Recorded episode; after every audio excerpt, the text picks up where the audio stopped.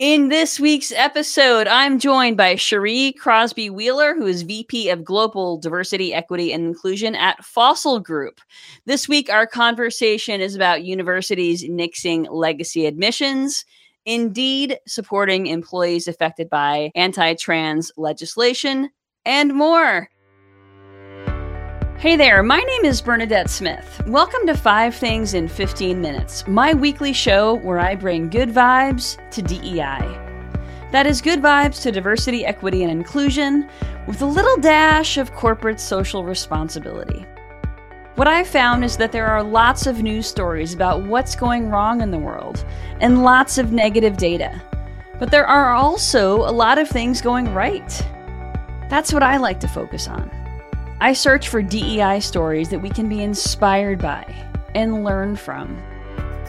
My hope is to inspire you to experiment with some of these inclusive actions and policies within your own organization to help you build a more inclusive world.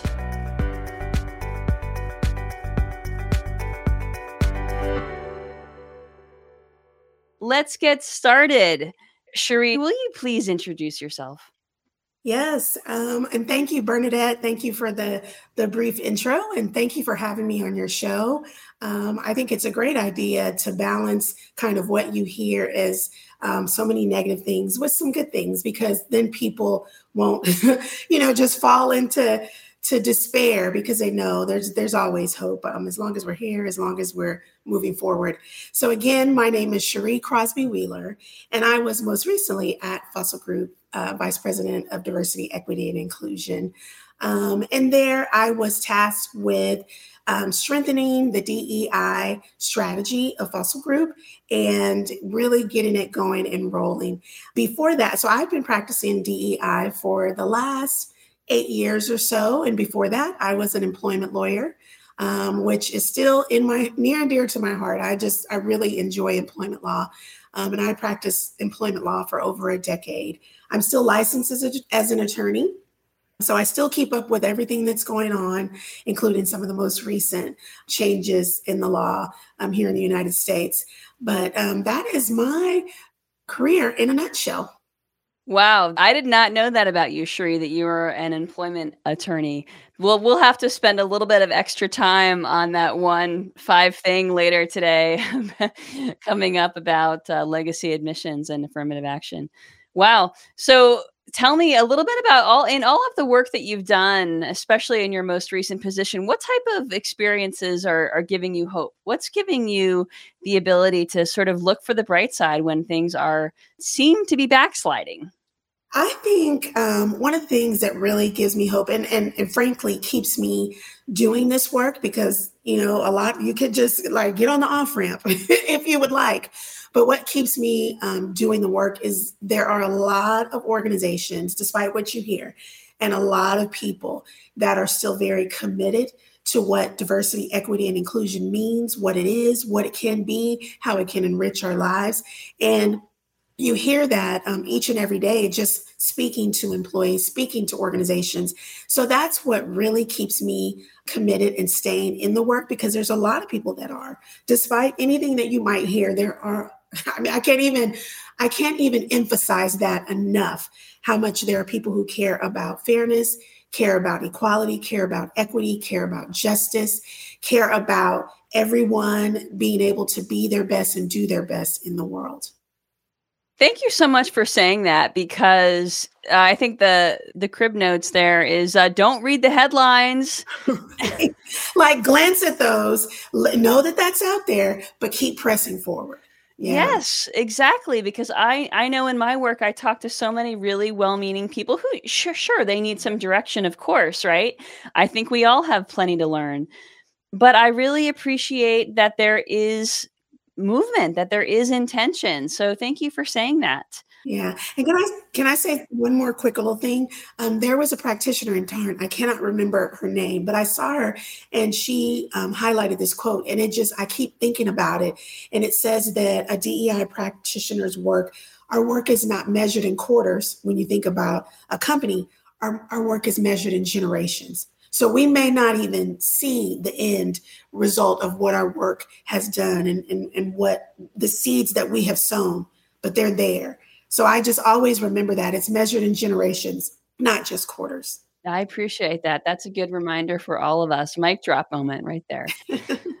okay. Well, you know, part of what I wrote about last week was how I um, was presenting findings of a DEI analysis to a client. And one of the things that I like to emphasize, and we as a firm really, really focus on, is the company's values. And in this case, this was an organization whose one of their guiding principles that's been around for years is we value diversity and we actively seek people with different perspectives and experiences. Now, this is a, a company without a DEI committee, without DEI pillars, without ERGs, without anything. And they have that statement, right, as part of their guiding principles. And I think that a lot of companies have something that still has to do with people in their principles or in their values. And I think that it's just so important to emphasize that. I mean, you've been on the inside. Tell me a little bit about your experience tying DEI to values. Yeah, so I think a lot of times when you're trying to get everybody on the same page about what it is that you're doing, tying it to the values, that's crucially important.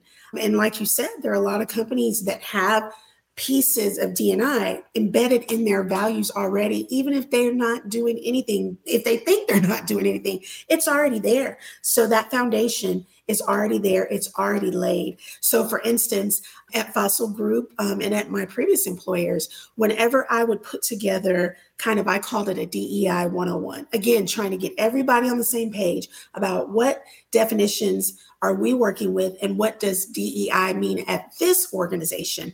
I always included values in there so that people could make that connection with DNI. Here's our values. Here's what DNI means. Hey, look at how those two meet. Look where they intersect.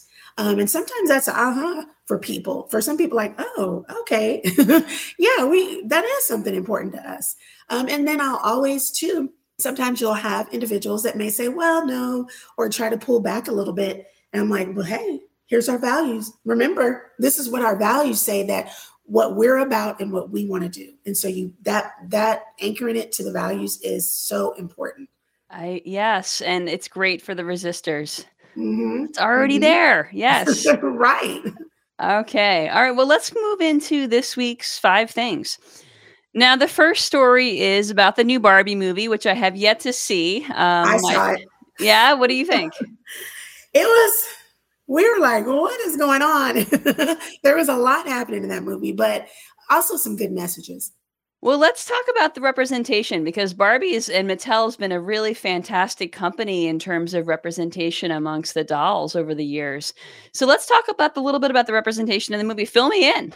Yeah, so um, I think they did a really great job of showing how Barbie has evolved over the years. I know that's not how Barbie started, but in the movie, you could just see all these different types of people, different abilities, different backgrounds, different things. Like, and, and it was, they were all Barbies. It's so funny because, I, hi, Barbie, hi, Barbie, hi, Barbie. they kept saying hi, Barbie to each other, but they were all different types of Barbies and Kens as well and i just i think and then in the movie also the the main character america ferrera she was in there and and, and that was probably intentional uh, with the filmmakers to have again more representation because and the main barbie she was called stereotypical barbie. I thought that was so interesting. Um i but then watching the movie i was just like there's a lot going on. I, there, was singing, there was dancing there's there were some things that were just fantastical but I'm glad that it's doing well. I, I wondered if it would, but you know the the theater was full. And it wasn't just it wasn't just women although i read a stat that said it was mainly women who went like 60% or something but it wasn't just women. There were men there as well. So and i was sitting beside a gentleman and he was just laughing and some of the little inside jokes and little points that were made he just laughed and laughed. I said okay he's getting it. That's so, great. yeah I appreciate that it's sort of taking, uh, you know, it's sort of spoofing not just the product and its origination, but also showing its its uh, evolution through time, mm-hmm. and also having this sort of feminist agenda. Uh, I think it's. I, I can't wait to see it. Yes, it's it's it's you should see it. It's worth going to see, and I think they you know have broken records. Them and Oppenheimer together, just two movies coming out at the same time. Usually one beats the other one really bad, and they said no, not this time. They both did, and I was like, wow, they both did well. So we don't often get movie reviews here on Five Things, so thank you so much, Sheri. Okay, yeah. this the second story this week comes from a bunch of companies like Fannie Mae and Cisco, which are now offering grandparent leave as an employee benefit to keep their older employees around. So that's paid time off upon the birth or adoption of a grandchild. What do you think about this? I think that's outstanding. I think that's amazing um, that those organizations are recognizing that people are in different phases of their lives, and you know, age being one of the dimensions of diversity, and whether or not you have children or or grandchildren or adopted other dimensions of diversity. So the, those companies, whoever is in working on diversity, equity, and inclusion, there, kudos to them because I think that's that's amazing, and I I think to hear something like that come out, and again, that evolution of DNI, there are people who would never connect that to diversity and equity and inclusion. They wouldn't even think that that's what it was because they have one set. And so you have to have things like that. You have to have benefits like that and stories like that for people to say, oh, that falls under that umbrella. Yes, it does. And there are people, practitioners who are sitting at these companies, at least the companies that don't have them, who are trying to think of things of this nature that will attract that workforce, that will keep that workforce. Um, I'm not a grandparent yet, but I'm like, wow, that sounds great. That I, you know, I would have leave that's specific to being able to, you know, be a grandparent and moving into that stage of your life. Yeah, absolutely. And I do think it's really important to to remember and remind us all that diversity means everyone. And if we leave people out, then we're going to pay for it later. We have to involve everyone in this conversation. So, absolutely, these are benefits that can really support all different types of other intersecting identities as well. Right. Okay, third story comes from Wesleyan, MIT, Amherst, at Carnegie Mellon, and other colleges which have eliminated legacy admissions following the Supreme Court's decision to strike down affirmative action. So, legacy admissions is the practice of giving preferential admission status to the children of alumni, and it perpetuates inequality and lack of diversity. Yeah. Yeah, that I've been reading about that as well. And I think the initial reaction of a lot of people um, is like, yeah, you know, do away with legacy admissions as well. And so I'm like, okay, that is, that is one reaction. Um, then I've heard a couple of people who said, well, then also for the individuals um, who may not have gone to those colleges and underrepresented populations, if they go, and then now their children will not have the benefit of legacy admissions. So it's like, okay, you you got to think through it. And I, I, don't know what the answer is. I'm I'm glad I'm not sitting having to make that decision. I don't know what the answer is, but it's you know it's something to I guess something to try. And I think what's um, giving me hope and, and kind of buoying me is even though affirmative action for the most part in a lot of places is is done with then you can look at other things to again try to diversify those student bodies. So it's going to cause people to say okay what else can we look at to make sure that our student body what other you know items and things indicators can we look at to make sure that our student body is diverse? You know did did a student have to work during high school? That might speak to socioeconomic status or might speak to some something that they've overcome and you know in addition to going to school. And so then do we allow these students in because we know that you know they're hard workers or they can overcome things? So i'm i'm i'm still kind of you know just hopeful about the whole situation I am too. Eh, you know, we'll see what happens. There have been a few other uh, colleges that have announced free tuition, like Duke and Princeton, for students with lower incomes or with parents with lower incomes. So hopefully we'll start to see more of that um, but you know whatever whatever creative ideas colleges and universities come up come up with to exceed uh, even the current levels of, right. of, of diversity of course, we'll talk about it here on Five Things. So yeah. stay, stay tuned. All right. The fourth story this week comes from Alpha Kappa Alpha Sorority a Greek life first here in Five Things, which made history by incorporating its own credit union for members only. It's the first Black owned, women owned, sorority based digital banking institution in the US, empowering members to control their finances and build economic wealth. Yes, I saw that story too. You're on top of all the stories, um, and that that really made me smile. So I am a member of a different sorority. but it, it, doesn't matter because we're all a part of Divine Nine. Um, that's what it's called, um, which is historically um, African American sororities and fraternities that have a long legacy in history. So to see that Alpha Kappa Alpha did that, I was just like, absolutely kudos to them um, I think that's wonderful. I think that, you know, speaks to impacting the community and building economic and generational wealth. And so, you know, hopefully there are a bunch of fast followers that are coming behind, um, including my sorority.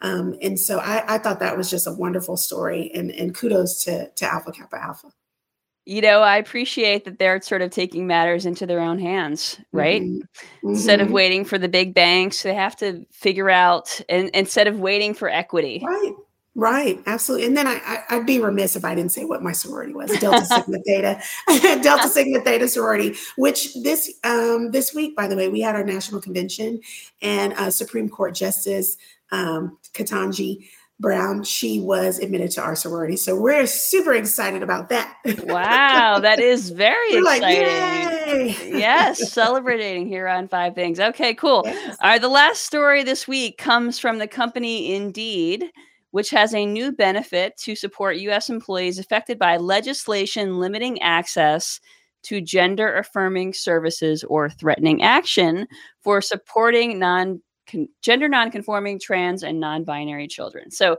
these impacted employees will be allowed to relocate to a safer location without restrictions with a $10,000 relocation expense budget and salary adjustments based on the new location. So, with anti LGBTQ, anti trans legislation, Indeed is saying, hey, we want to keep you safe. Yeah. I saw I saw that one as well, and I think again you found you found really good stuff. I mean, I think kudos to to Indeed for recognizing that again, and that speaks to DEI practitioners. Um, I think the lady who is at Indeed, mm, I don't want to say the wrong name, so I won't say, but whoever is the the practitioner running DEI there, I'm sure they had something to do with this and I think it's wonderful to support employees in this way, to do what a company can um, when legislation has has gone in a way that's against the values of the organization. So the company's saying, "Well, here's what we can do, and we're going to continue to support employees in the way that we can." So it's just critically important for practitioners, DEI practitioners, to continue to be mindful, to listen to podcasts like yours, to know what's going on so that you can stay on top of things, learn new things about, okay, here's what we can do. Okay, we can't do that, but we can do this. So it's critically important to just stay on top of the, those things. And I, I say again, kudos to Indeed. That is amazing. I hope that, you know, employees are able to take advantage of it because to move we all know that's a big deal. That's a big deal to just uproot your family and go. But for the employees that need it um, and that would like to take take advantage of the benefit i hope that they are able to do so. Yes me as well. I mean here in illinois we are getting people from all over the the region. So kentucky uh, missouri tennessee and they're all coming here for affirming they're coming here for reproductive coverage. Yeah. And and care. And so it's um it's not so much in my state. Yeah. I live in Texas. Um, not so much. Um, and so, you know, I, I I could understand if there are individuals that are leaving Texas going other places because it's you know that's not the case. The the legislature has, has chosen differently. Yeah. Um, and so people have to do what they have to do.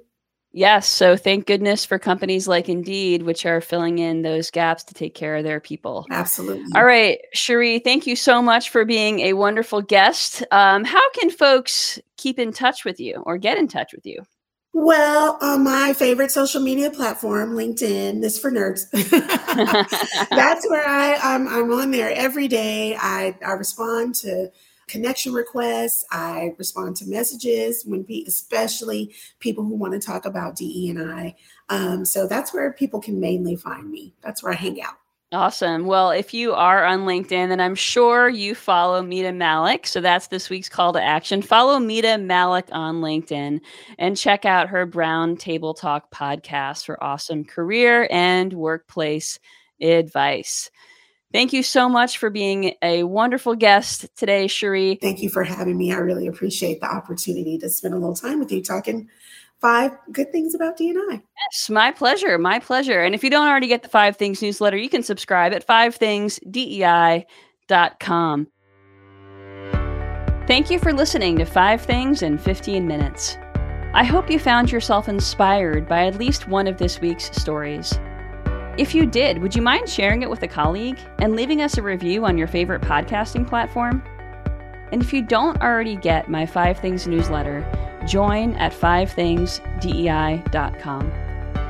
I'm Bernadette Smith, and I'll see you next week right here for Five Things in 15 Minutes, bringing good vibes to DEI.